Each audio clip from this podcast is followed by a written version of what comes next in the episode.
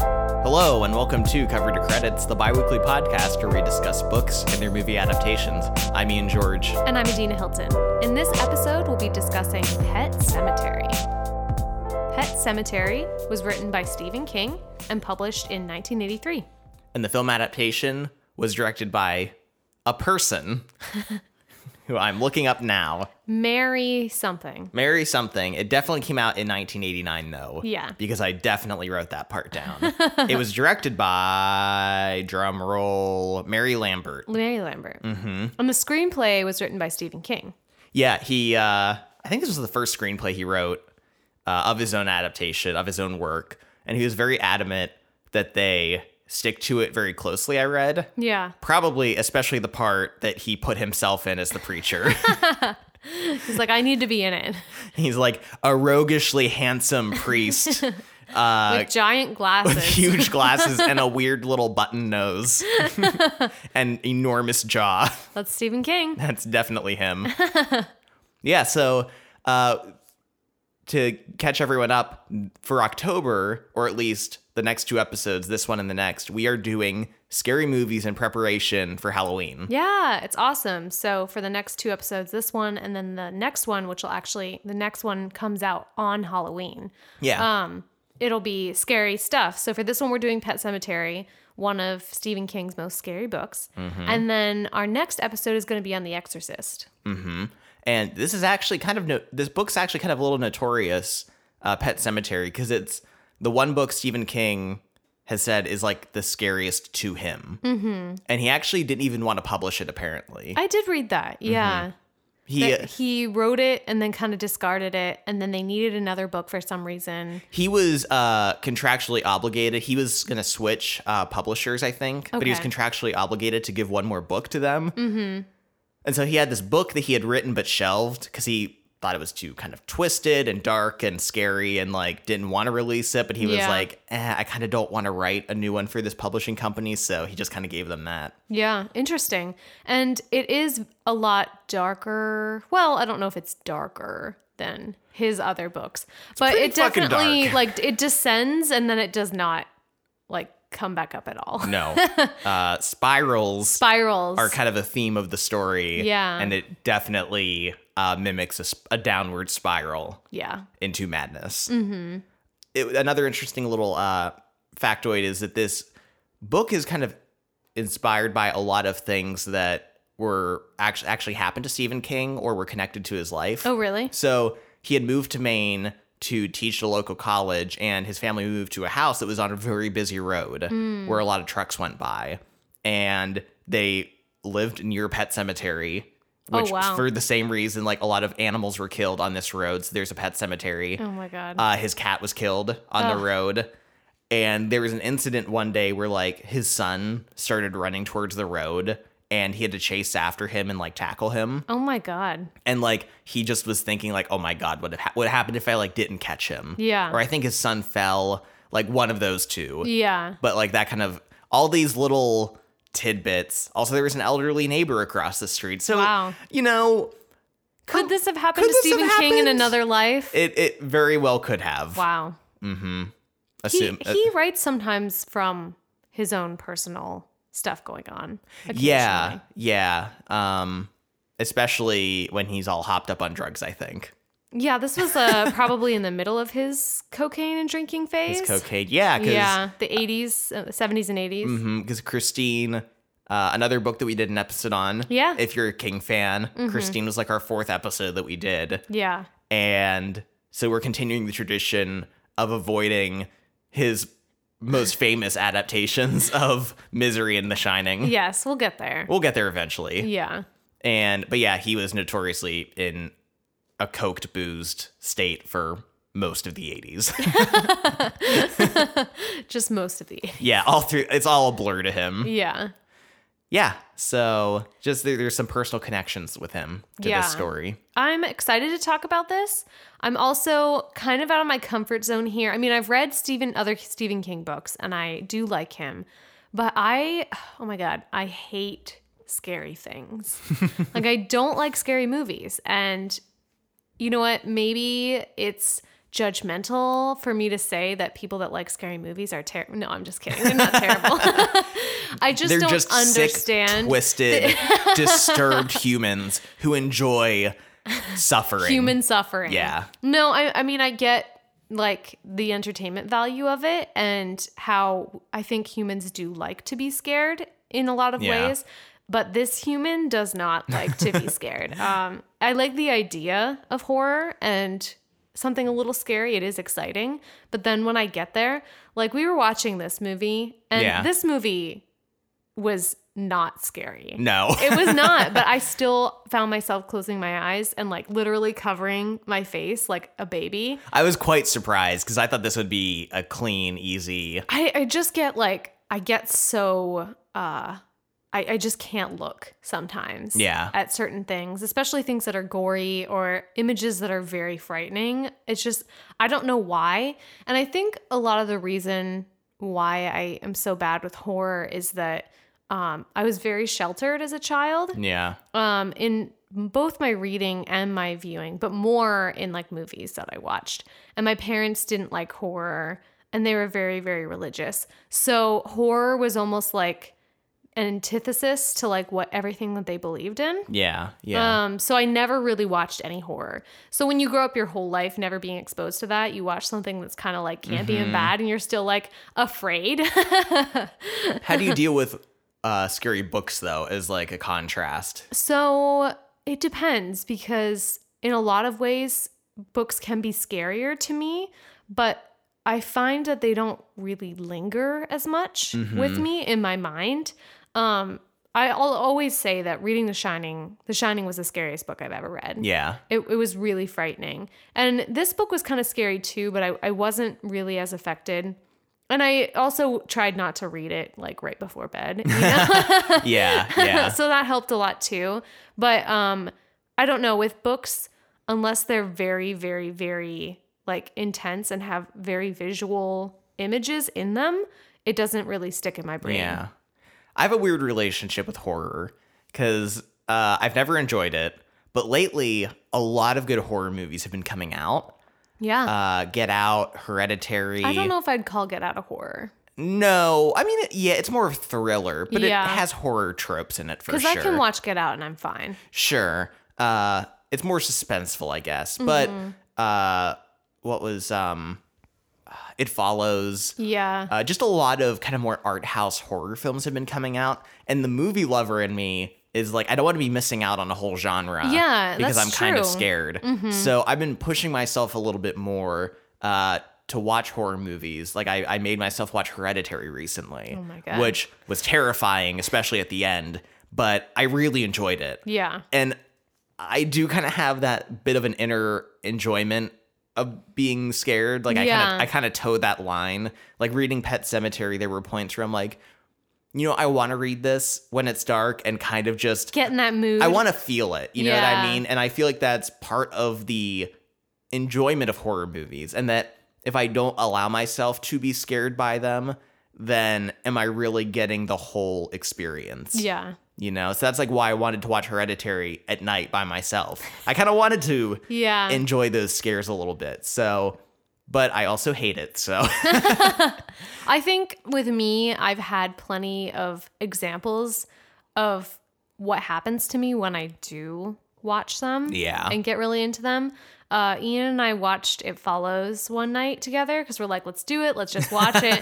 and we got to this really scary part and I we had to turn it off. Like I, I was like, I can't keep watching it. we were both just and it's weird i feel like watching a horror movie with you makes me more afraid it does it really does and i can't explain Maybe it I get you in the mood. I think i'm like absorbing your real fear like it's not comforting to watch a horror movie with you I'm sorry. for a lot of people, it's like, oh, I'm in a group, I'm safe. Yeah. In this situation, I'm like, Adina's really freaked out. Adina believes this is real. Yeah. Now I'm starting to think it's real. but that night, so we turned it off. Yeah. We didn't watch the rest of it. But that night, I had a horrible nightmare and it was very terrifying for me. And then for like a month after that, every time I went to the bathroom, I would just like see the like dead people Yeah. that it follows like possesses hmm like in the shadows. It was terrifying. Oh man. I was like, I can't do this. I can't live this life. But here I am, Here you pushing are. myself a little bit out of my comfort zone. And this movie wasn't that scary, so we're good. no, the, the movie was definitely not. We'll get into it. yeah, yeah. Anyway, Eh, Hemingway. Let's get into the plot a little bit. This is uh classic 80s Stephen King. Yep. Mm-hmm. So put yourself in that 80s mindset. But it starts off with the Creed family and it consists of your typical uh family elements. You have Lewis the father, Mm-hmm. he's Rachel a the- doctor. uh, he, who's a doctor, Rachel the mother, Mm-hmm. who's a stay-at-home mom. Yep. And then their two children, Ellie, who's 5, Yeah. and Gage, a young boy who of two, Yes. and they have just moved to Maine.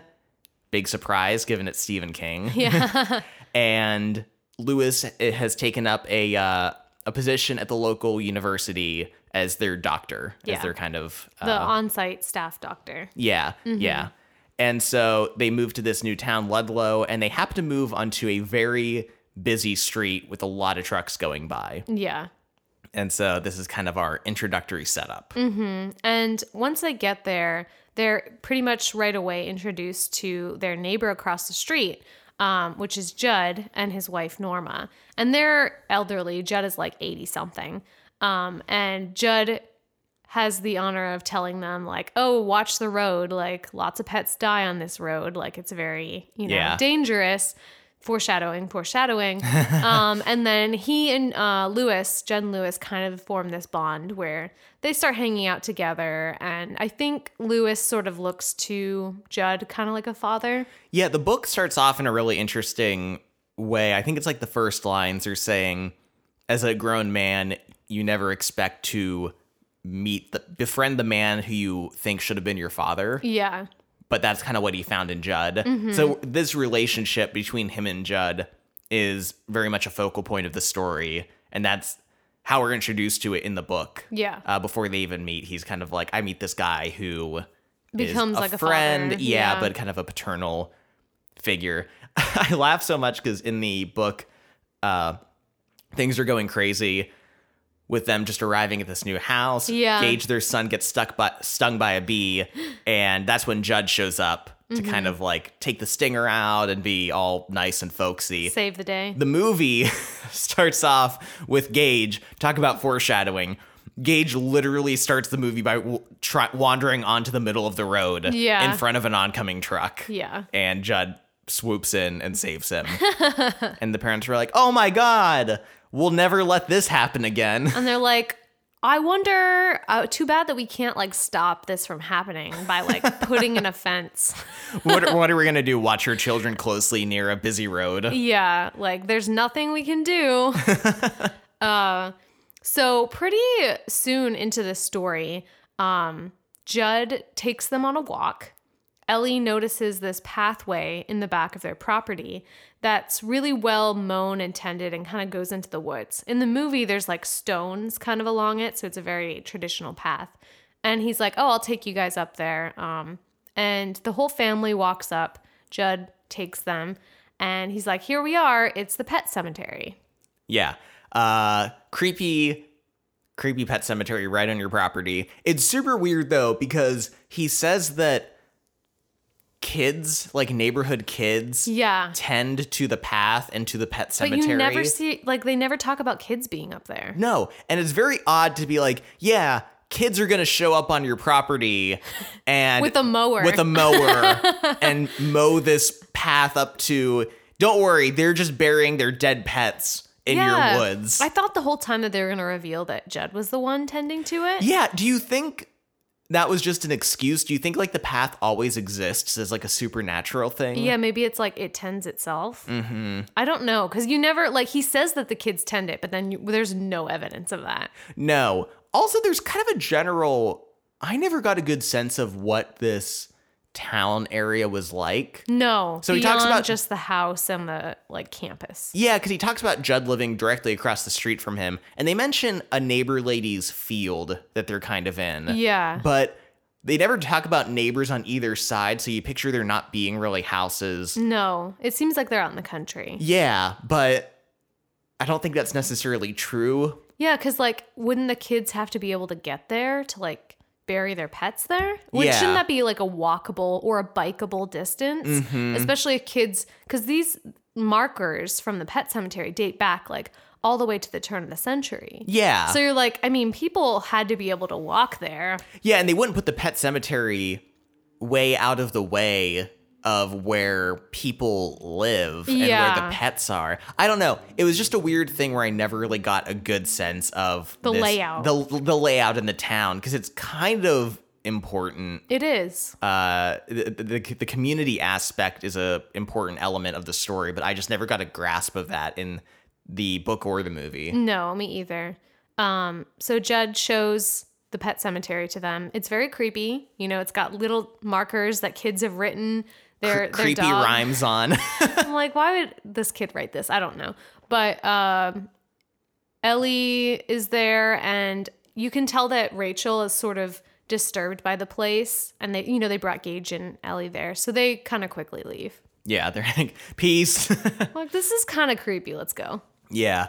Uh, the movie plays Judd kind of in a very creepy way. Yeah, especially at the beginning. Yeah, which is a little odd. It's very different than in the book where he's he's very friendly and he's Yeah. he's kind of very intuitive and kind of knows when to talk about things and when not to. Uh, but the movie definitely plays him off as a creepy, I don't know, old man across the road in a, Yeah, in a like creepy old house. kind of Introducing thing. this evil into their lives. Yeah. Yeah. a bit. There- There's just kind of a, a definite contrast in the character of Judd in that way, I feel. Yeah, definitely. Uh, cut to um, Lewis's first day First day as- at the campus. as a university doctor, where a jogger who was hit by a car and thrown into a tree gets dragged in to the clinic or where, Yeah. whatever it is they're at, uh, and is like his head is just exploded. Mm-hmm. Yeah, like his brain is oozing out. and it's a very the the book did a really good job of kind of describing this really kind of traumatic scene and it being very overwhelming and, and hectic. chaos, everyone not knowing what to do, people screaming and crying. And Lewis kind of takes charge. He tell he gives everyone direction, tells them what to do, and he ends up alone with this uh, young man who we find out his name is Pascal. And he's with him and he kind of knows that he's like, I told these people to get the ambulance, but I know it's too late. Like I know he's not gonna make it.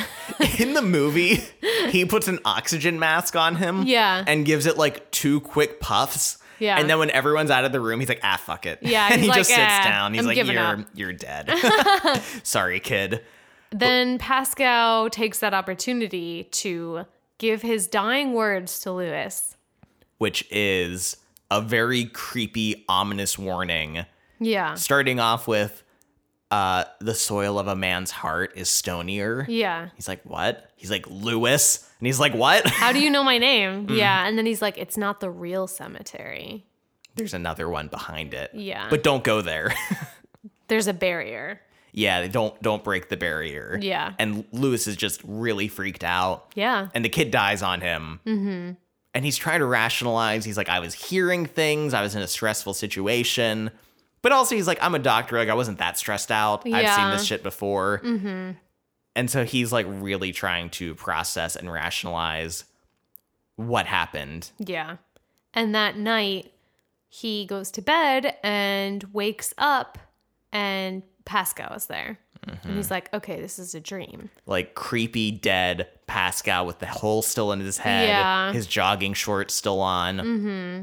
And Lewis is just kind of, his wife hasn't woken up. And Lewis is like, you know what? Let's see where this dream goes. I'm in a dream. It's Let's see fine." where this wild, wacky dream goes. So he follows Pascal and they walk up to the pet cemetery. And it's very creepy. Like there's mist, it's dark. And then he, Pascal gives him this like even clearer warning. And he with points visual to visual aids. visual aid warning. He points to this like kind of they call it a deadfall, and I wasn't sure what this was until they described it a little bit more. It's just like a bunch of dead trees all piled up together. Um and it's very dangerous. You shouldn't try to cross them because like the pile can shift and you can like break your leg basically. Yeah. But he's he's kind of like this is the barrier between like the spirit world kind of and like some Yeah. kind of evil and it can't be penetrated. Like don't try. it's odd because and this is my first like whenever they go to this other burial ground because Yeah. surprise they go to one Yeah. they always go over this deadfall because there is kind of a way to go over it but Yeah. i'm always like I, I try to visualize i'm like is there no way around that Yeah, can't they like walk? like i'm sure there's bushes but i mean come on and at one point way later in the book uh judd thinks to himself there are other ways to get to The the micmac burying ground yeah. is that what it is? Okay. when I Mm-hmm. Yeah. said it, saying it out loud sounds stupid. But Micmac. Micmac. Paddywhack. And so he's like, but he, d- but you know, so there are other ways to get there. This isn't just the only barrier. I- It's Yeah. more symbolic than anything. And I, It I- and I is. and I get that. But then when he says there are other ways to get there, I was like, well, then what's the point of scaling this thing? And it's also kind of like, as Pascal is warning him about this, this is something that is not even on Lewis's radar at all. So it's almost like as he warns him, it almost like plants the idea in his mind. Yeah. And this is like a classic motif or theme in these types of stories that Mm-hmm. you get like a warning, and then that warning kind of makes you want to do it because you Yeah. were told to not to do it. It's like with a kid. It's like don't Yeah. draw on the wall with a crayon, and the kid's like, I mean, Now that you told me about I it, wasn't even that sounds considering really that. great. hey, now that you, you say that, it sounds awesome. so that's kind of interesting. And Lewis ends up waking up from this dream, and he's like, "Oh, great, it was just a dream."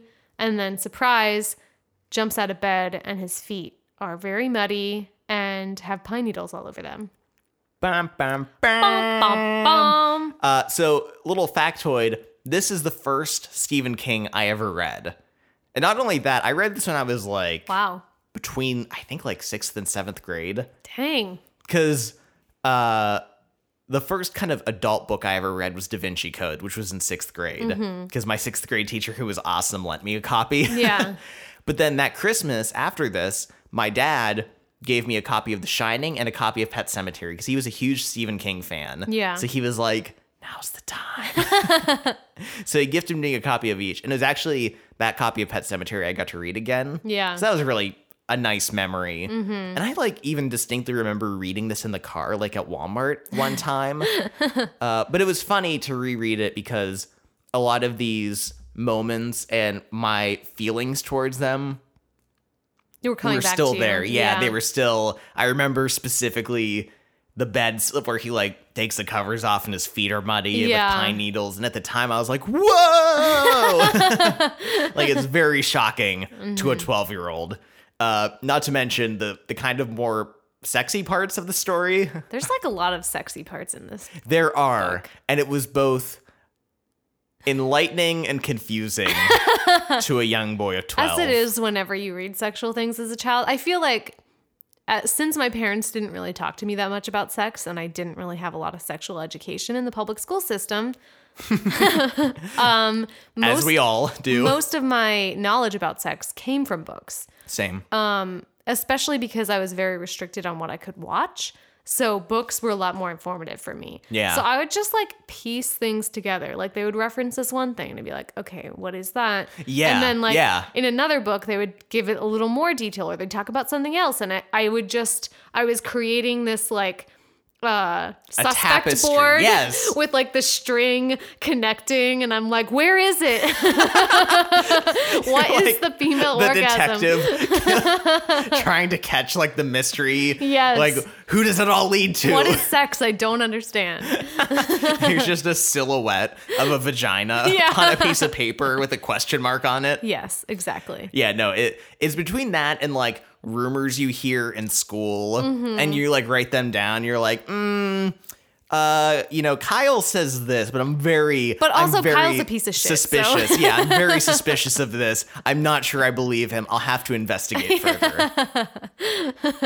yeah, because this book like not specifically talks about Rachel giving Lewis a hand job Yeah. and other sexual acts, like vaguely. So you're kind of like, I kind of know what they're doing, but I'm kind of not sure. That's great. More research is required. so yeah, that's a little bit of my history with this story. Quick little segue into the movie. Yeah, we gotta we gotta talk about this movie a bit. Uh, the actors, Huge air quotes actors. actors. um, the guy that plays Lewis, what's his name? Didn't you write it down? I did write it down. Uh, uh, Dale Midkiff. Dale Midkiff, he has like the face of a wall. Like it's just nothing is there. He's like clearance rack white father. Yeah, he's so generic, so boring. Even when he's upset, I just laugh because it's so unbelievable and I don't like it's so dumb. I Yeah. don't like him. During the dream sequence, he's like freaking out and he curls up into a ball and he's like, "It's just a dream. It's just a dream," or something like that. Yeah. and it's just laughable. You it's just don't so, believe it. No. Yeah. It's weird. I don't like him and since he's the main character and the main um sense of grief and the person that we're supposed to empathize with the most, it was really tough for me to get behind this movie Yeah. just because of him. Yeah, and uh it doesn't help that the movie is filmed horribly. Yeah. Like the lighting and the way it's filmed just feels like a a TV movie. Yeah. And I was really questioning at one point like was this a made for TV movie? But I don't think it, it was. felt like it. It, felt did, like a though. lifetime movie. It did. It really did. Yeah. Um the guy who plays Judd, Fred Gwynn, Oh yeah. is decent. Yeah, he's pretty good. I mean, he works with what he has. Yeah. Um, I knew him from The Munsters. He Yeah, plays, yeah. uh, the Frankenstein dad character. But uh, he has this ridiculous Maine accent, and it's like it's true to the book because like he's always talking like that in the book. yeah. But I don't know. I feel like this is one of those things that they should have just. They're like it doesn't translate well in the movie. It's Let's really skip hard to it." understand It him at is. points. Yeah. and this character like to remind like i had to remind myself like this movie w- was significant in a way to like pop culture Yeah. because anyone who watches south park or has seen south park they have a character based off judd where if anything creepy or weird is happening Yeah. he shows up and he's like older g- guy with like white hair and a straw hat And overalls. overalls and he's like oh no one's been down that road for 20 years if you want to kill him you gotta kill him good like he just has that like weird like accent. children mow the path like it's kind of the weird inflection but like that It's a character good. I love your impression. it's what it is. Uh, but yeah, that South Park character is based off Judd from this movie. So this movie, Oh, This- it had a cultural impact. it did. For sure. It did for sure, but that doesn't mean it's good. No, it does not, and it's not. The, the acting, for one, best actor in this movie is Gage, ga- yeah. the no doubt. two-year-old child. He is amazing. He is so cute. He's so he cute. like laughs, and then he like is so adorable and says like "mommy" or "dad." It's adorable. I love him, and then somehow they get him to be like creepy later on. It's Mm-hmm. wow, it's shocking. yeah, I read that. So, uh, and the girl who plays Ellie is also good. Yeah, she's pretty good. or should I say, girls, Oh, because really? Oh, it was twins who played her. huh. And that's actually pretty common for movies because I think the rules are tighter on like how long you can make a child actor work. Oh, So like yeah. if we have two of them, yeah.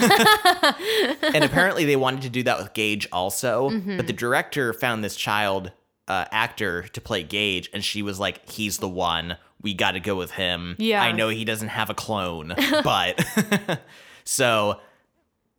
Uh, the kid, uh, yeah, the kid who plays Gage is really, really good. He is. He's the best. the out of children all are the of them. best actors in this whole movie, no yeah, doubt. Yeah. Uh, so stuff happens, whatever, whatever. And then Thanksgiving rolls around. Rachel takes the kids to go see her parents because Lewis and Rachel's parents don't get along. Yeah. They don't approve of him. So they go to celebrate Thanksgiving without him. And so Lewis stays. He has Thanksgiving dinner with Judd and Norma. And then the next morning, uh, he finds out that uh, Ellie's cat, which we haven't mentioned yet, but No. Ellie had a cat, uh, got run over. Winston Churchill. Winston Churchill, or Church as they called him. Yeah. They find him uh plastered on the side of a road, hit by a car. Yeah. And so whoops. Uh he you know, Judd is there. Judd's actually the one who calls him. Yeah. And Judd tells him, like, oh, you gonna, you know, go bury the cat? And he's like, probably. And Judd's like, don't tell Ellie just yet. I want to take you somewhere. Yeah. Dun, Because- dun, dun. uh, in the book at least, uh, his wife Norma suffered a, a heart attack, Yeah. and Lewis was there to help her. And so the rationalization in the book that Judd has is, I'm going to repay the favor. yeah, you really, you really helped me. You saved my wife's life. I'm gonna help you. Yeah. So where do you think they go, Adina? I don't know. Where maybe, in the book Pet Cemetery? Maybe they go to the pet cemetery and then they go over the deadfall, which Pascal told them not to. Mm. And Lewis is just like, okay, Sure. I'm not going to remember that really creepy and like real dream that I had. Yeah. So they go over the deadfall, travel, travel, travel. Uh, they go through Little God Swamp, Yeah. which is very creepy and weird and ominous. And Judd is like, You might see things, but it's just like a mirage. just the Also, loons." You might hear voices, but it's a loon. and at one point, there's this like huge crashing thud of like footsteps, Yeah. and then they disappear. And Judd's like, "Yep, just some loons." You know those loons. and there's like this maniacal laughter. Yeah. Oh yeah, the book that was so creepy. It's just like high and like loud and it just keeps going. And then Judd's like, that's when Judd is like, oh, no, those, those loons, you know? Lewis is like, "What and the Lewis fuck?" is like, the, that is not a loon. "Yeah." Um, but then they come to this like rock face and they climb up these steps and they make it to this plateau area at the top.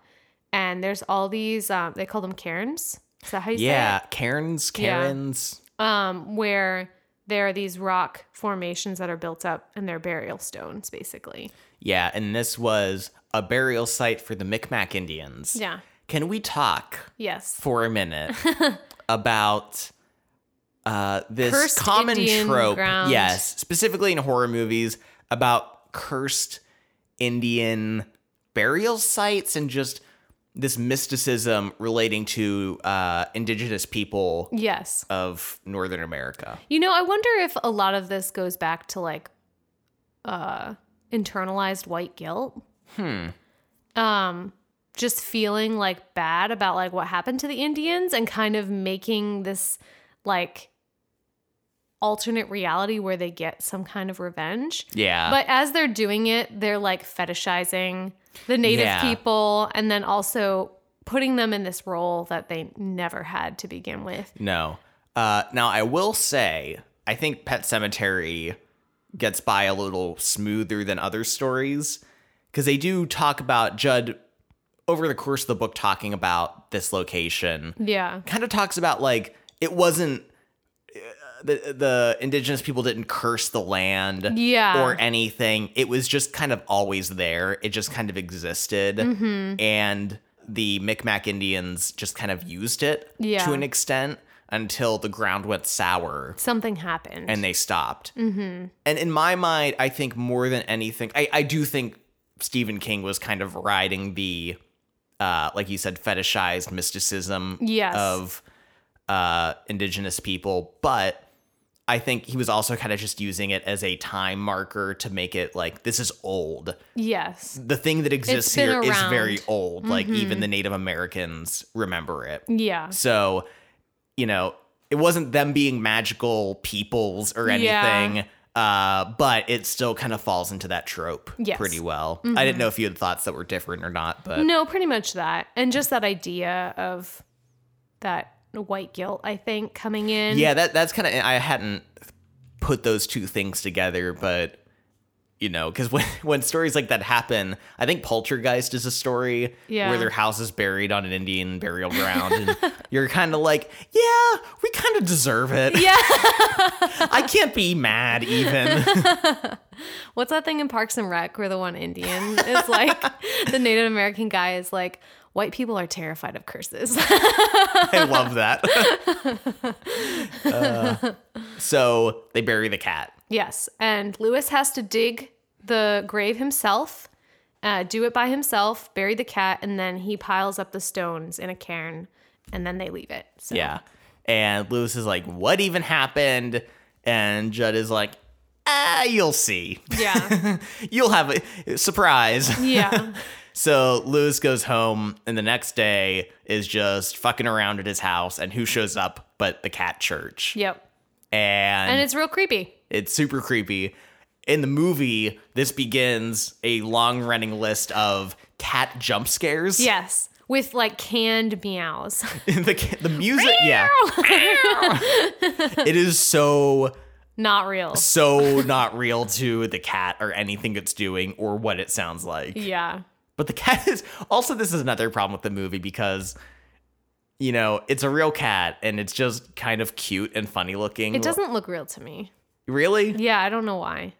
I thought the cat was real. Yeah. It's just it looks like a dumb cat. It looks so dumb. uh a- and I, I understand it because the book, you know, obviously uh the cat is kind of fucked up when it comes back. It's weird. Yeah, it's different now. But it's very subtle. Like it kind of is uncoordinated. yeah. kind of in a drunken way. Slow. Mm-hmm. Um, it seems kind of stupid now. Um, it doesn't do much anymore. It kills a lot of mice now. Yeah. Um, his church's personality is kind of gone. Yeah. And he smells really bad. Yeah, he smells terrible consistently. Yeah.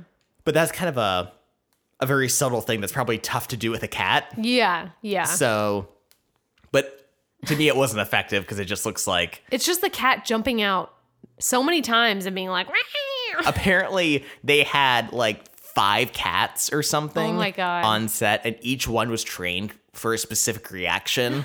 so one was the hissing cat. Yeah. They probably had a jumping cat. oh my God. They had a cat for every every need and necessity.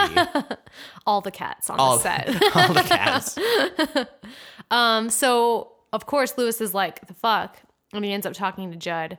And Judd tells him kind of the story of the pet cemetery and beyond the pet cemetery and talks about when he was a child, his dog Spot died. And then Stanny B, which is just like Old Stanny some B. Mm-hmm. drunk do- some drunk guy was just like, "Oh, your dog died. Why don't you come up with me into the woods and bring your dog?" Bring your dead dog to the woods with me. Yeah. And he's like, "Oh, then okay, local drunk man, I'll follow you into the woods at night at night. And then, you know, he does the same thing that he does with Lewis. He buries the the dog up there and then the next day the dog comes back. And you know, he tells Lewis, he's like, "My dog was never the same after that." Yeah. He was always like there was something off about him and it wasn't quite right and I almost regretted doing it. And then you're like, "The fuck, Judd? Like Yeah. why would you take Lewis up there if you ended up kind of regretting doing it?" so the movie explanation is he's like, well, you know, it might not be the same, but Ellie's not ready to handle death yet. Yeah. And maybe this will like be a segue to death for her. Yeah. And the book version of Judd says a similar thing, but then we get kind of a better explanation. Yeah. Where he kind of just It is kind of suddenly breaks like, down a bit. Yeah, and he's like, God, he's like, I don't even know what I'm talking about. He's like, I think I visited there, and ever since it's had a certain hold on me. Yeah. And I had justifications to myself for taking you there, but I think deep down it just wanted me to take you there. Yeah. And I justified it and I did it, and now it's a part of you too. Yeah, I this had to spread cemetery. it. Like I Mm-hmm. had to share it. yeah, which I thought was a very interesting, more kind of believable rationale It is. that he was possessed to an extent. Mm. Um, and this kind of brings me to a discussion that I'd like to have about masculinity in this book. Let's talk about masculinity. Um, and there's a great quote from Judd where he's talking to Lewis about the pet cemetery and beyond. And he says, um, they are secret things. Women are supposed to be the ones good at keeping secrets. And I guess they do keep a few. But any woman who knows anything at all would tell you she's never really seen into a man's heart. The soil of a man's heart is stonier, Lewis, like the soil up there in the old Micmac burying ground. Bedrock's close. A man grows what he can, and he tends it. So, um, that line and then others and other things that happen in the book kind of imply this idea that men are more closed off, um, less vulnerable, less reachable Yeah. yeah. um, than women. And that idea and what he says, like, um, any woman will tell you that she never really knows a man's heart. Mm-hmm. Like she, you can never really know a man because they're so secretive and closed off and like stony. Yeah. You know? Yeah, and it's interesting to me because part of I really like in this story the relationship ship sheep the relationship between Judd and Lewis because they do have kind of a close bond Yeah. and they are open with each other emotionally too because they go through a lot of shit in Oh, this yeah. story. And so the male bonding in this story I do like. yeah. Uh, and I kind of have a flip floppy perspective on this story and its depiction of masculinity. Because on one hand, it's not wrong. Uh, Yeah. I, I believe that, but the the reasoning I think is where it's askew. Stephen King, I think, kind of takes the stance of men are inherently more closed off, and this is just who men are deep down. And they yeah. have Like that's the soil of their heart. yeah. Yeah. And they have to take these burdens on. Yeah. And this is their responsibility. Uh, but I feel like this is just toxic masculinity. And like that might be true for some men, but it's because they've been like forced into that. exactly. Yeah, like they don't have to be that way. And it's toxic to be that way. And we get, and this leads us into Lewis keeping this whole thing from Rachel and not telling her about it. And then kind of feeling this responsibility like he's the one that went up there. And then so when other stuff happens, he is kind of the only one who gets to decide um, Yeah. which is not good. And then um, another thing about Lewis and Rachel's relationship is because I think in a lot of ways because he is working and she's not. Um, she's the primary caregiver for their children, and Lewis is a very benevolent but disinterested father. Hmm. Yeah. Um, like he does love his children, like you don't doubt that at all. But there are specific mentions in the book where he's like, one time when he's with Gage, he's like, oh, I can't wait till Rachel gets back. Like, I don't know what to do with him. yeah. And I'm like, he's your kid. Like, And he, yeah, and he's also kind of hesitant to reveal his emotions and love for his children. yeah, he doesn't want to say he loves him. Yeah, like there's se- there's moments where he's alone with Gage and he'll like kiss him on the forehead, but only because they're alone. Yeah. he's very hesitant to show these affections uh, to other people, even his wife, I guess. Yeah, which is very sad. it is. Uh, but But I mean, this is the 80s. it is. So like yeah. things, you know, a, a lot of ways are still very traditional, and you know, Rachel is a homemaker and stays at home, so it makes sense that she would, you know, take on a lot of those responsibilities. But um, I think this combination of Lewis kind of feeling like he has these secrets he has to keep, he has this responsibility, and also this distance that he keeps between himself and his wife and his kids. It like combines to be terrible.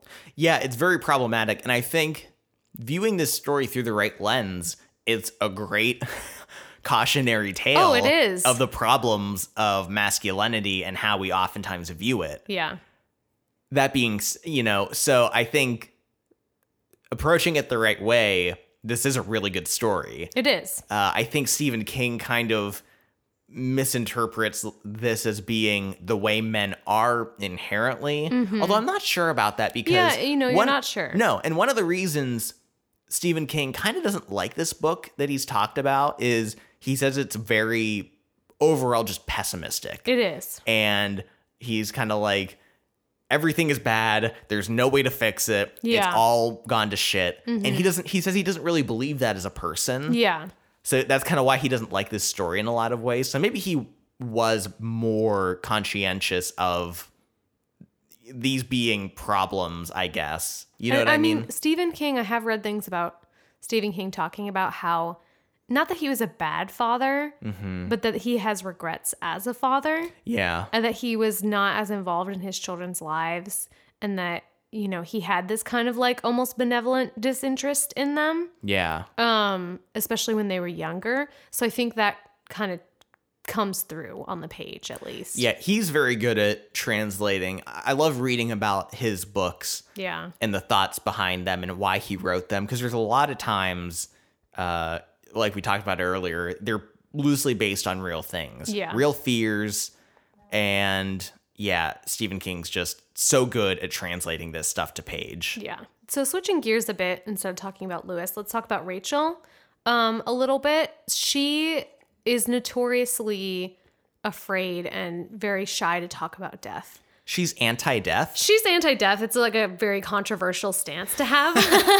but Lewis, you know, he's a doctor. He kind of views death in a more natural way, and Rachel doesn't view it as natural. And eventually, we get kind of some backstory on why she's so upset by the thoughts of death, and it's because as a child, she had an older sister who died, and it was very traumatic for her.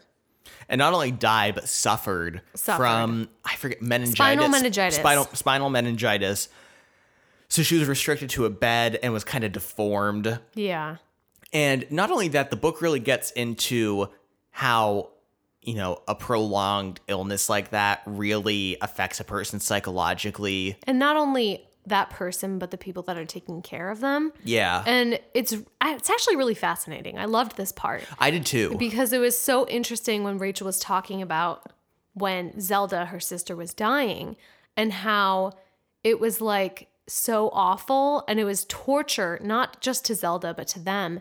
And like how Zelda was so angry and and of course being sick and being and dying does not like you know you're not just like an angelic pa- patient Yeah. who's just like oh here i go like off to heaven you know like it is horrifying to have an illness that's untreatable and to know that you're dying. And so she kind of became a twisted, angry, not quite evil, but just like mean person. She Yeah. was unhappy, so she made everyone else unhappy. I, you know, this book, its theme, even more so than other Stephen King books, is death. Mm-hmm. And I thought it explored it in different ways really well. It did, yeah. and I, I thought this was one of the most interesting ways, kind of talking about uh, the process of death and how ugly it can be Yeah. and sad for everyone around it. Mm-hmm. So clearly, Rachel is greatly disturbed by this event and it Yeah. has just kind of impacted her through her whole life. And you find out that she was the only one there when Zelda died. And Zelda started choking. And Rachel tried to, you know, get her to stop choking, like patting her on the back, turning her over, all that. Couldn't do anything. And so she died before her eyes. Yeah. And it was just, you know, horrifying. Rachel's eight years old Yeah. and mixing that feeling with relief and wanting Zelda to die just so her torment would be over and also so she wouldn't have to deal with this horrible thing anymore. Um, and so, and then guilt over feeling those emotions. Basically, it's turned into this hugely traumatic thing in Rachel's life. And she finally tells Lewis about it. But um, it's really sad.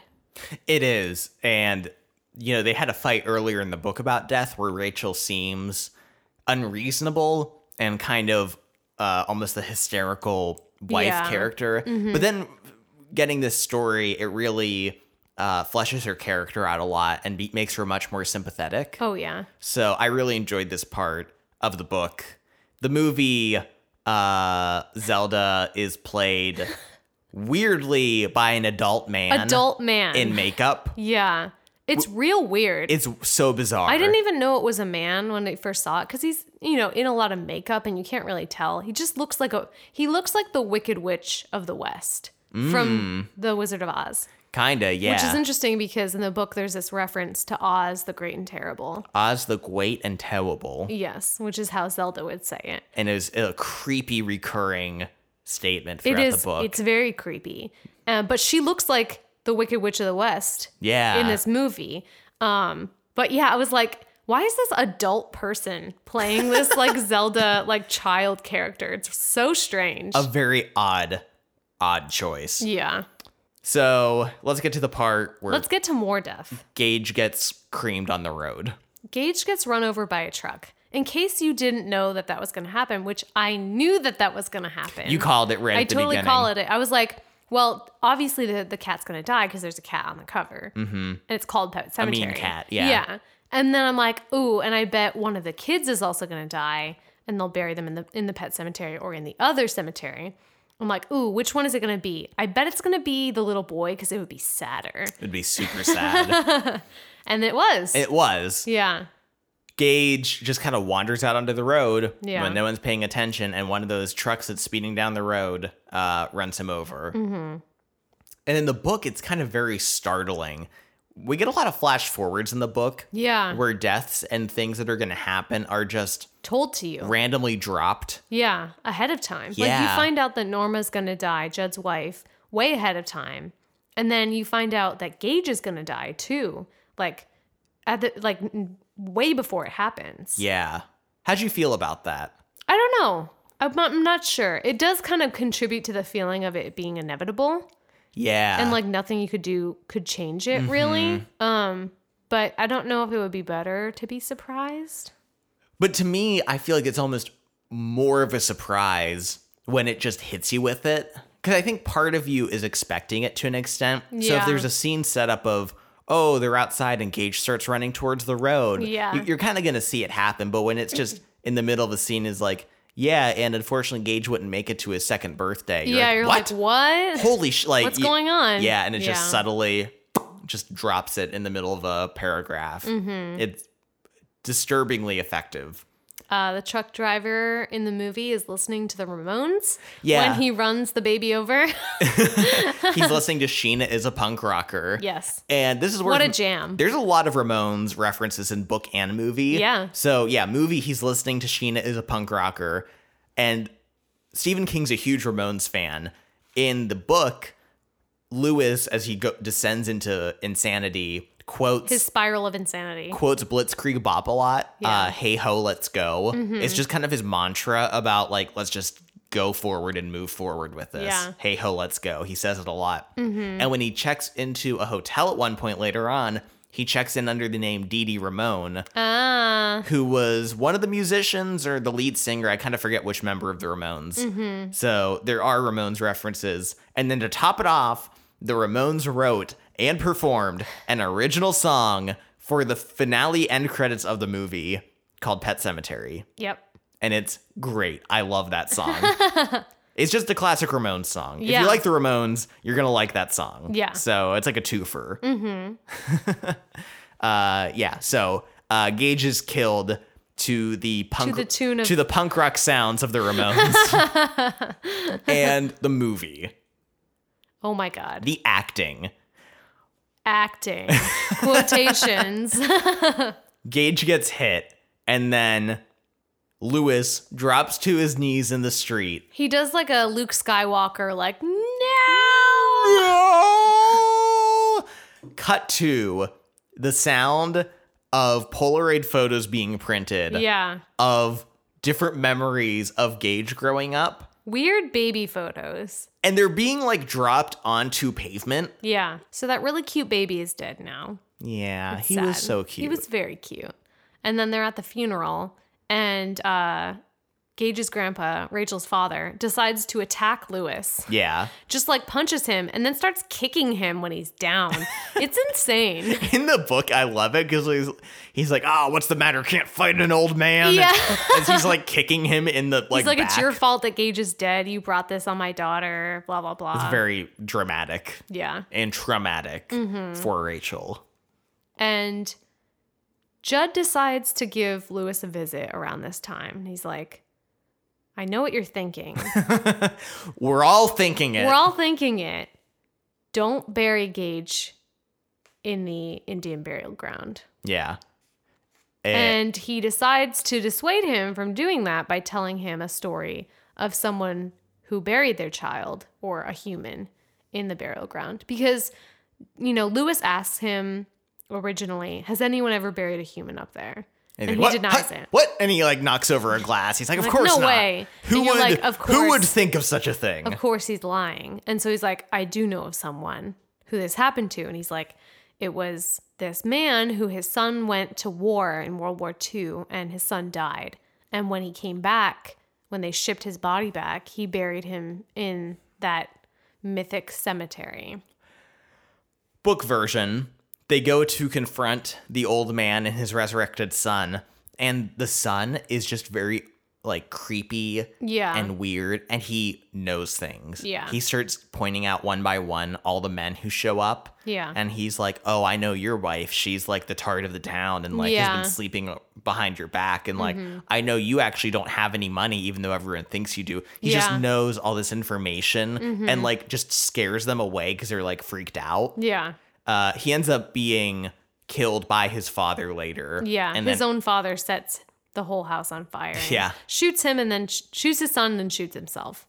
Uh, the movie, though, when he comes back, it's very uncertain. Yeah. But he's just kind of a weird zombie man. yeah. And he's like gnawing on a leg. Where did he get that I leg? don't know where the leg came from.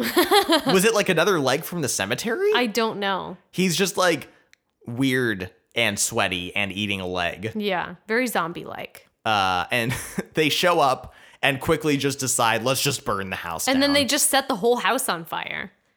and yeah. Jed's like, no, don't don't do that. But but basically he's like, Lewis, don't do it because like Timmy was all fucked up when he came back from the cemetery. Mm-hmm. So don't do it. And then Lewis is like, Of course not. I would never do that. and then he actively starts planning to do that. cut to Lewis breaking into the cemetery. Yeah. And he like convinces his wife to take the kids to go stay with her parents because, of course, they're all devastated, Rachel especially, um, by Gage's death. And she goes kind of reluctantly, and Ellie doesn't want to go.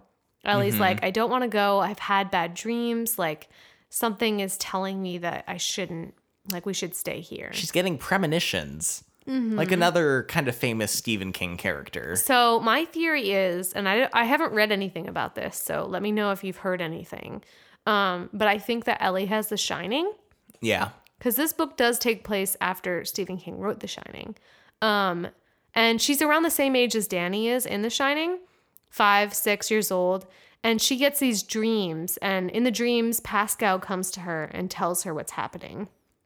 And she has a dream of her father dying. She has a dream of her mother dying. Yeah. She has a dream of all of these things. Like she's precognizant. And so Yeah. I'm like, I wonder if she has some of the shining. And her seeing Pascal reminded me of Danny from The Shining and his imaginary friend Tony, Yeah. who gave him a lot of warnings and premonitions. And The Shining has appeared in various forms in other stories. Other Mm-hmm. characters have had, you know, i- it's never been called that, I don't think, but Yeah. Mm-hmm. essentially The Shining. So I agree. I definitely think she has that. Yeah. And maybe that's why Lewis is more susceptible too. Maybe he has a hint of it, like Maybe. Mm-hmm. Danny's dad in The Shining. I don't know. Yeah. Anyway, despite Ellie's warnings, Lewis is still like, I'm going to do this. So it takes a really long time in the book for this to happen. Like, I feel like it took forever for him to just dig Gage up. Yeah, it was a long process. This is something that is interesting to me because at this point, this is pretty deep into the story. Yeah. And I feel like with most Stephen King books, with Cujo, you Yeah. can describe it. A woman and her son get trapped in a car with a rabid dog outside. Yeah. Misery. A writer gets trapped by a lot of trapping. Yeah. Uh, Pet Cemetery is the one story that I have trouble describing to people. yeah. Without because- giving it away. Yeah, because him resurrecting his son is in like the last quarter of the book. Yeah. I think that's how a lot of people know the story already. Yeah. Which makes sense. But it's really hard to talk about it because the book and s- movie are really this kind of almost gothic buildup It is. of tension Yeah. and creepiness until a Adding layers and layers and layers. yeah, until a very bloody climactic scary ending Yeah. but the majority of the story is odd ghosty weirdness and- Characters. yeah yeah, Yeah, mhm. so i enjoy that about this story that feels a little unique to king stories I where do like that too. it's- Where it focuses on the characters, it kind of Yeah. teases out their hidden fears, Mm-hmm. um, their secrets, their you know unique things about them, and then kind of exposes those things and shows us what happens to them. yeah yeah so that's something that's unique to this story that i like a lot Yeah. uh lewis digs up his son Yep. it's a really long part of the book it's interesting but it's kind of too long And it's not super important. no He dinks digs him up. It's dinks very him. sad. He dinks him. he dinks him. and then Mm-hmm. carries him all the way, drives him all the way back. At this point, uh, his wife Rachel back in Chicago is Ellie's freaking out. She's having these dreams. Yeah. Rachel realizes like Something's wrong. Lewis pushed us out of the house. I want to go back. I'm worried about him. and part of her is afraid that he's going to commit suicide. yeah, that's kind of So- her first main fear, which makes sense. Yeah. So she decides to try to fly back. Mm-hmm. She is with In the, movie. in the movie. Yeah, in the movie, the ghost of Pascal is still around. yeah. And And, in- he's like guiding her on her journey. It is so absurd but and he doesn't so funny. really. He's just kind of around, Yeah. and he we- weirdly like will hold a door open for her Yeah. when she's get, get catching a flight. she still misses the flight. I'm like, he didn't help her. Yeah.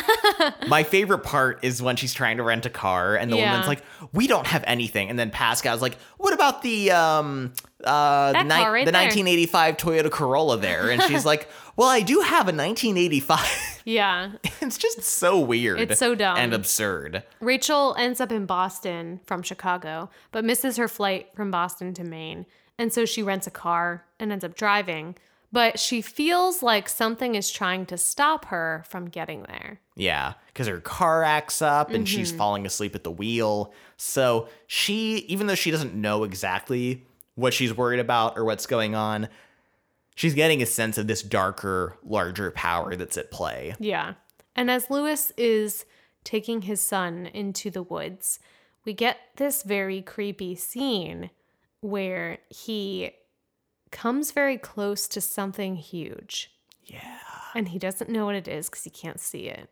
But he describes it at being at least 60 feet tall and having glimmering eyes and just being some kind of monster. I loved this. I, I remember, this is one of the parts I very remember, I distinctly remember reading as a kid. Yeah. because it's just I I I don't know alluding to the enormity of this Creature. demonic afterlife creature Yeah. and what they're dealing with mm-hmm. you know because it's one thing to be like oh it's this powerful mystic force Yeah. but then to actually connect it to a physically huge Being. creature being Yeah. Ripping trees out and yeah. that that's just like in the woods Mm-hmm. i don't know i thought this was very It was very effective. it was I was scared. okay good I was scared. yeah I, I enjoyed that a lot Lewis um, pushes through though. He's like, I Mm-hmm. got, still got to do this. I'm sorry. I just do you remember the face in the movie? Oh my God. it was just such a bad effect. Just this face? comes out of a rock. Yeah. Whose face was that? I don't know. Because in the mo- in the book, there's like a creepy demon face that Yeah. he sees like in the mist, but this was just a man's like a bald headed man's face That was weird. that just screams out of a rock, yeah. and he's like, Okay. "Whoops." uh oh. Okay. I'm going to keep doing this.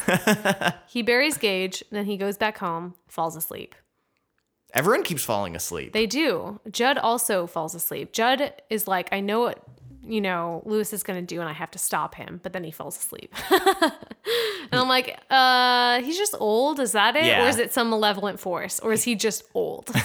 He's like sitting on his porch, like four beers into a six pack, Yeah. falling asleep, and he's like, "The demonic forces Are trying to put me to sleep. they're trying to get me to sleep." uh, but yeah, so Lewis succeeds at burying his son, makes it back to his house, falls asleep. falls asleep. Who comes back? we hear the patter of little footsteps Look who's walking now. and then something comes in lewis's room grabs lewis's doctor bag pulls something shiny out and then leaves I love the cuts in the movie because they're so weirdly framed because they're only trying to show the hands. yeah but it's a toddler, so he doesn't have long arms. Yeah, So so they're just super like, close on the. Yeah, it's weird. it's very strange uh, but judd wakes up to a noise and realizes that he's too late yeah. He fell asleep. He knows that Gage has come back from the dead. And this Gage and the cat church kind of tag team on this. Yeah, I love this part. Yeah, where they kind of um the cat trips Judd because Yeah. Judd kind of grabs this cleaver uh, knife from the kitchen because he's like, I gotta protect myself. And Gage kind of comes at him In the movie, Gage is under the bed. Yeah. And then when Judd tries to look under the bed, he just like saws his ankle. Yeah. Ugh. It's so gross. He just like cuts into his Achilles tendon like Ugh. it's a cake, like a birthday cake. Nasty as fuck.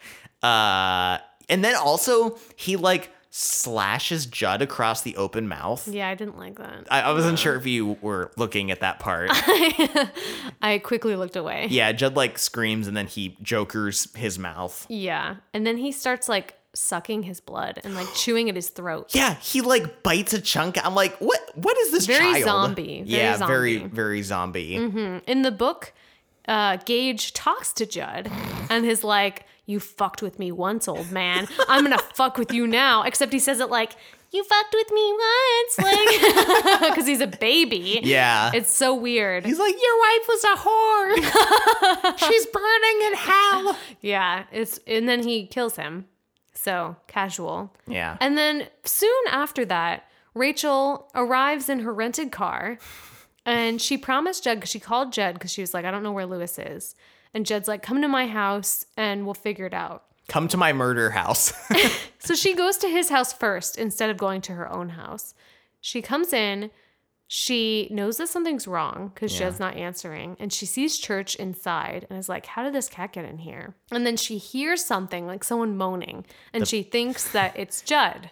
yeah, so she goes up to investigate, opens the door, and what does she find? But her dead, creepy sister Zelda. Yeah. And it looks like her sister. But then before her eyes, it changes and she sees that it's Gage, which was interesting to me.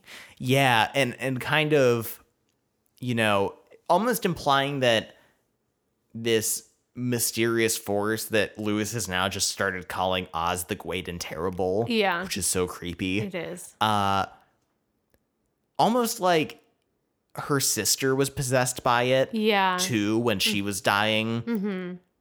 Like her suffering and pain How it twisted her. twisted her into this almost uh Vessel. for demonic evil. entity, yeah, Yeah, mm-hmm. and that it has returned now as Gage. Yeah. So I thought that was very interesting too. It was interesting. And then she sees that it's Gage and she's like, my baby. And like takes him into her arms. And of course, he has a scalpel. Yeah. And he just stabs her. You're like stab, stab, stab, stab. Which, so I was just like, we have so many scenes of Rachel coming back. Like she's missing her flight, she's on her way. It's like she's, you know, it's this intensity where we're in her perspective, we're following her. She finally makes it, and then they just kill her right away. I Yeah, was like, are you kidding me? Oh, I was rereading this, and I was once again cramming for the end. Yeah. When I got to the parts of Rachel trying to get back to Maine, I'm like. I, I, rem- I remember it happens. Okay, scan, scan, scan, scan. Yeah. Like, I'm like, why did they give us all this buildup if you were just gonna stab her immediately? And like, she has no idea what's going on. So, of course, she sees Gage. She immediately is just like, my baby, and grabs him. Yeah. And he just stabs her. And I'm like, "Ugh, there's no nuance in this. it's very uh just how do I want to put it like dramatic like I not ironic but kind of yeah. Twisted. twisted yeah, uh Lewis wakes up Lewis wakes up from his nap too late. that sleeping piece of shit Yeah. everyone's asleep everyone just keeps sleeping And he realizes pretty quickly because he sees the footprints and he sees the car at Judd's place and he knows that Gage came back and he knows that something is wrong, and he got a call from uh Rachel's dad asking if she made it home. Mm-hmm. And then in the movie, Gage calls him. oh yeah Two year old demon baby just dials on that like landline and is like, hey, daddy, want to come over and play? Mm-hmm. Basically. Um, and so Lewis kind of fills a syringe with uh, lethal a lethal injection of morphine I think it is Kills Church. Yeah, okay, so real quick, two things. He approaches Church. In the movie, he gives the worst line I've ever heard in my life. He gives Church a steak Yeah. to eat and distract him. And he's like, Eat up, Church. It's Thanksgiving Day for cats, Yeah. And then he but kills only him. cats that have come back to life. And then he, like, Yeah, kills him. And I'm like, what? What are you saying? You're. He should have done something even like cheesier but more classic, like something like this cat has had enough of his nine lives. Like it reached the end or something like that. yeah, not Not Thanksgiving It's, for cats. Thanksgiving giving day for cats that have come back to life. Yeah. Um, this kind of raised like a weird question for me though, where you know church was helping Gage Yeah. kill Judd. Judd and Rachel, Mm-hmm. but like was just kind of back to being a stupid cat and let Lewis and Lewis was kill like him. tricked by food. He was like, ooh, food. yeah, Yeah. it was kind of weird. For, I'm like, because that it kind of implied that maybe church is more sentient than we've given him credit for. Yeah. But then in this moment, he's just kind of a dumb cat again. So I wish I wish Church was like more cunning. Yeah. And, and like thinking of Like everyone things. underestimated him and then he's like the worst. everyone took Church for granted. And then church kills everyone. yeah, Not Gage. the cat kills them. I love it. I, love it. Let's go there. Yeah. uh, Lewis kills Church. He goes inside the house, uh, finds everyone dead. Yeah. Gage attacks him. Mm-hmm. In the movie, he like falls from the ceiling and just like falls on top of him and it's clearly a doll. He like shoots from the ceiling. yeah. It's Also- clearly a doll. He hung Rachel. Yeah, I don't know how he did that. He's a 2-year-old. Even if he's possessed, I don't think he can like lift her into the attic and then hang her. Like it was just very like How did he get up there? How do you, how do you pull down the attic? I don't know. How did he get her up there? Is True. the more important question. I mean, if he tied her and then like pulled her up, but like, how did he even get up there? yeah.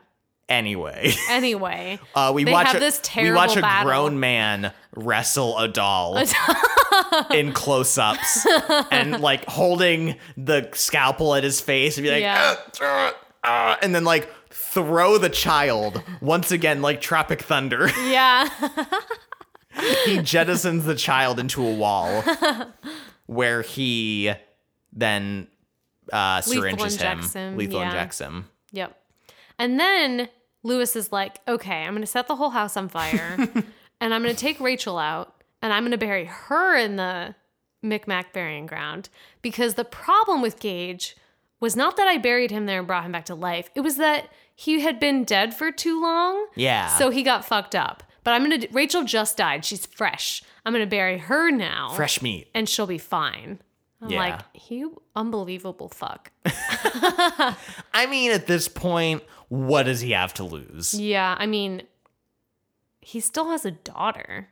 True. Like everyone forgets about Ellie at the end. yeah. And I'm like, I'm concerned about her. Oh yeah, I kind of forgot about her too. Yeah, Poor Ellie. I know. That'd be interesting to get uh A sequel following her perspective yeah, as and how fucked up she is now. because we got Doctor Sleep, which was the Yeah. Mm. Shining sequel about how Danny's fucked up now as an Yeah. adult. Yeah. Let's get the Pet Cemetery sequel where Ellie's fucked up. Yep. and also probably has The Shining. Yeah. And so he buries her, and then we get this epilogue in the book and in the movie where Lewis is just waiting for Rachel to come back. And then she comes in the door. And in the book, he's turned away from her and he just feels a hand on his shoulder and he hears someone say, darling. yeah. It's creepy. It's perfect. In the movie, like he sees her come in and then they kiss. While her goopy eye socket. It is like dripping. Yeah. And then she grabs a knife and then it cuts. I read that they actually refilmed that ending to make it more Scary. gruesome. Yeah, because the producers thought, like, oh, it's not creepy enough or scary enough. So they were like, add more eye goop. I want 50% more eye goop. So can we talk about the ending because all of this craziness happens in like 30 pages. Yeah, it's very condensed at the ending. It is condensed. And honestly, I don't know how I feel about like the baby killer. Mm-hmm. I wasn't really a fan.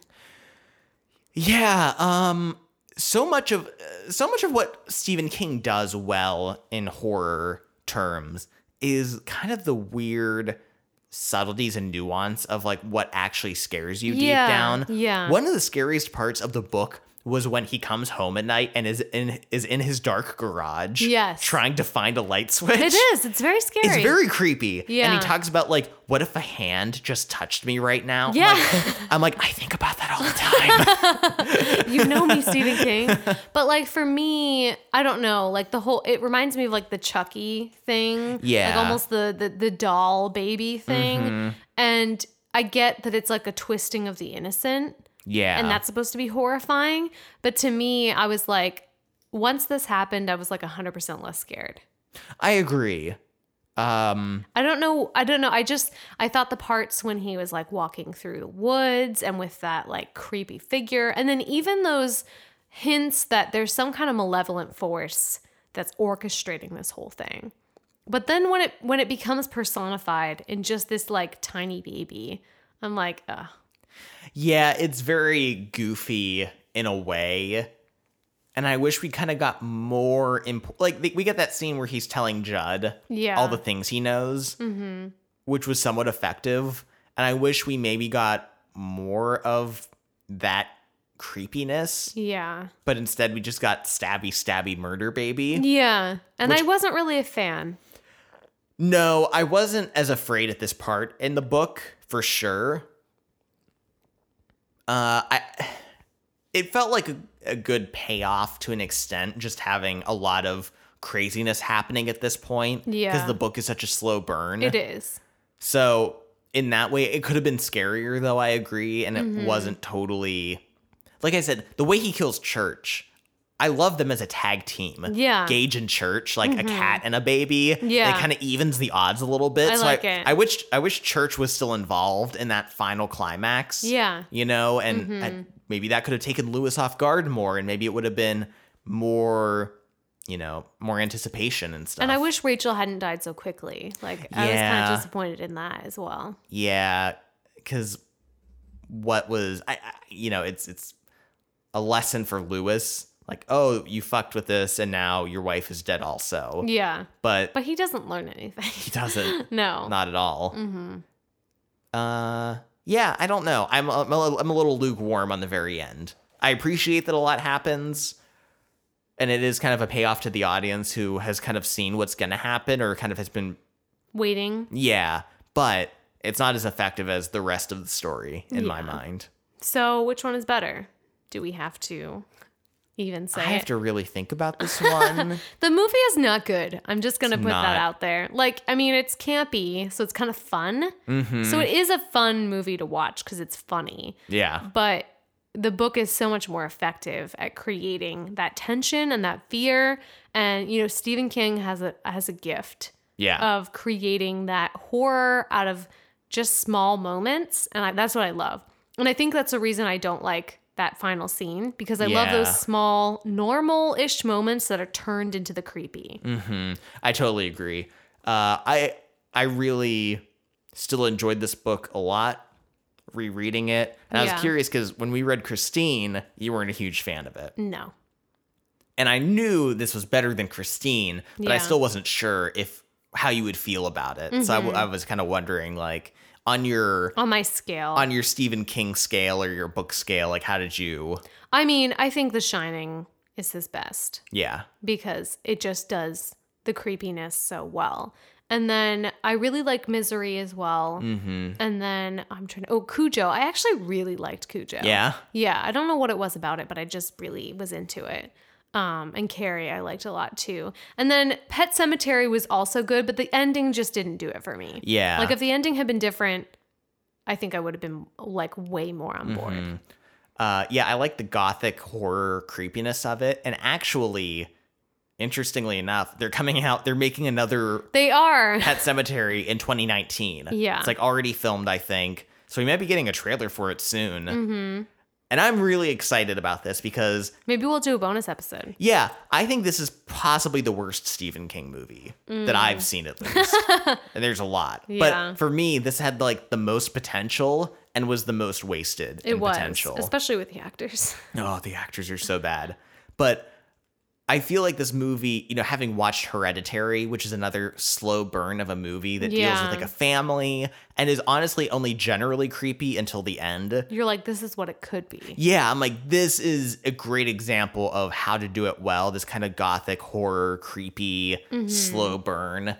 And I hope, I, I'm crossing my fingers that the new one does that well. I, I don't know what your thoughts are on I don't know. I don't know if I could watch it if they did it well. Yeah. I'd be too scared. I am very afraid. Yeah, but That's fair. Yeah. So uh, we're both book. I I think Book. Yeah. the book is better, without a doubt. There's no Yes. nuance to this. Watch the movie when you're drunk. Yeah, it's fun, for sure. Lightning round. Lightning round. Okay, so first and foremost, I have to talk about this weird painting. Oh my God. I first noticed it very subtly in the flashback scene of Zelda when In the movie. in the movie, sorry, when Rachel is running down the steps after Zelda dies. I actually paused it and rewound it. I'm like, what is that painting on the wall? Because it looks like a young girl in a blue dress, but with the head of an old man in a top hat. Yeah, it's so weird. It's very odd. I was like, what? It, an old man with a top hat face on a young girl's body. What and is they show this? the painting like two or three times. yeah, and then later when she's talking on the phone in the present day, Rachel, Yeah. they specifically show it over her shoulder, very specifically. And I was like, whoa, that's a much better shot of it. Yeah. Cut to when in the movie she shows up and first sees Zelda in Judd's house and Yeah. is freaking out. And then it is revealed to be Gage. Gage is wearing that outfit. Yeah, He's he is wearing the painting. blue dress with like a little top hat. I It's was like, weird. what is this? what what is going on? And it was only after reading about it later that we found out that was a painting of Zelda before she got sick. It doesn't look like her considering they had a man play her. a full grown well, man. maybe that's why. Maybe it that has was the face of an old man. It has the face of a full grown old man. Maybe that's the rationale, but why I was, would it why would Zelda be in a top hat? it was such a bad yeah, it was such a bad painting. And then to draw focus on it and make this uh Tie in. tie-in connection to it was very strange. Mm. It was but so weird. yeah. Uh, in the book, Lewis has this habit of drugging his wife. Uh, I feel like Rachel is always portrayed as being a little hysterical and Yeah. needing of a sedative. He's always he's like, "Honey, let me give you a Valium." And Yeah. She's like, "No, I'm okay." And he's like, "No, you need this Valium. I'm giving it to you." And then when Gage dies, they keep giving her like shots Yeah. and like putting her out and like calming her down. And I'm like, Jesus, if you can't handle like someone grieving, then just fucking like don't even try. Like let her be herself. yeah, I'm like, this can't be healthy to just keep drugging her Yeah. because she's sad. it Yeah, this is not acceptable. was not healthy. A little fun, interesting movie factoid. Uh, kind of gave us a glimpse of maybe what this movie could have been. Originally, George Romero was tied to direct this movie. oh man. I know. And Bruce Campbell, star of the Evil Dead movies, was supposed to star as Lewis. wow. Now, I feel like anyone would have been better than Lewis, honestly. True. I was gonna say Bruce Campbell's very campy and kind of over dramatic and weird. So I Yeah. don't know if he would have been convincing Mm-hmm. uh, in this role, but he certainly would have been more entertaining. And Exactly. George Romero would have been a much better director in terms of vision. Yeah. So kind of a sad missed opportunity of what could have been. Yeah.